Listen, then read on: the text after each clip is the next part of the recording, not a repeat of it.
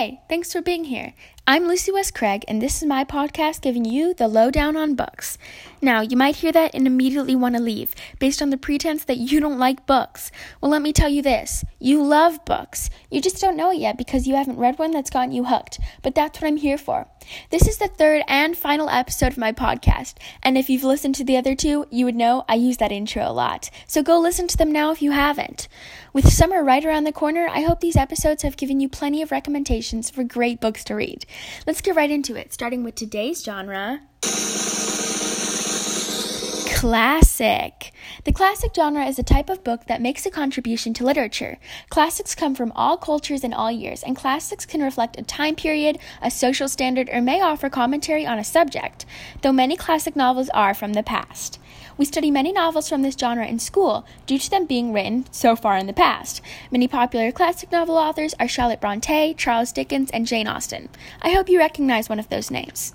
I myself have not read nearly as many books from the classic genre as from the fantasy genre, but each one I've read I've loved. Beware though, the writing style is different due to the age gap and it takes longer to comprehend some of these novels. So I'm going to start with a popular one, which is Pride and Prejudice by Jane Austen. I've read this book three times, and let me just say it's the original Enemies to Lovers. Here's the synopsis Pride and Prejudice follows the turbulent relationship between Elizabeth Bennet, the daughter of a country gentleman, and Fitzwilliam Darcy, a rich aristocrat landowner.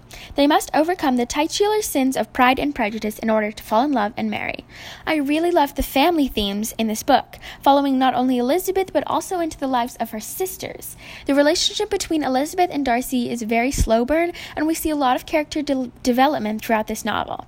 Next, we have another great one named To Kill a Mockingbird by Harper Lee. I devoured this book and honestly really, really enjoyed it. And I'm pretty sure when you heard that title, you knew what I was talking about because it's a really popular classic novel. Here's the synopsis To Kill a Mockingbird is a novel by Harper Lee. Many residents of Maycomb are racists, and during the novel, Atticus is asked to defend Tom Robinson, a black man wrongly accused of assaulting a white woman. Atticus takes on the case even though everyone knows he has little hope of winning.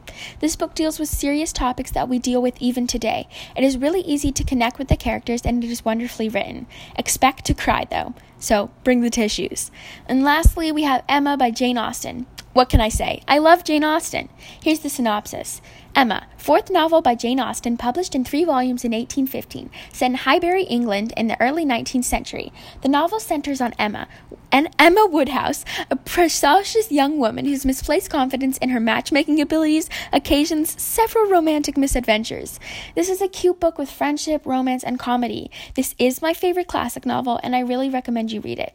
So, there's a few recommend recommendations for the classic genre. Remember that these books are harder to read, but they are worth it. Give them a shot this summer. I promise you'll love them. Thanks for listening to my podcast. I love reading so much, and I'm glad I've had the opportunity to share that with people. I truly hope these episodes have sparked at least a small interest in reading for you. Happy summer and happy reading.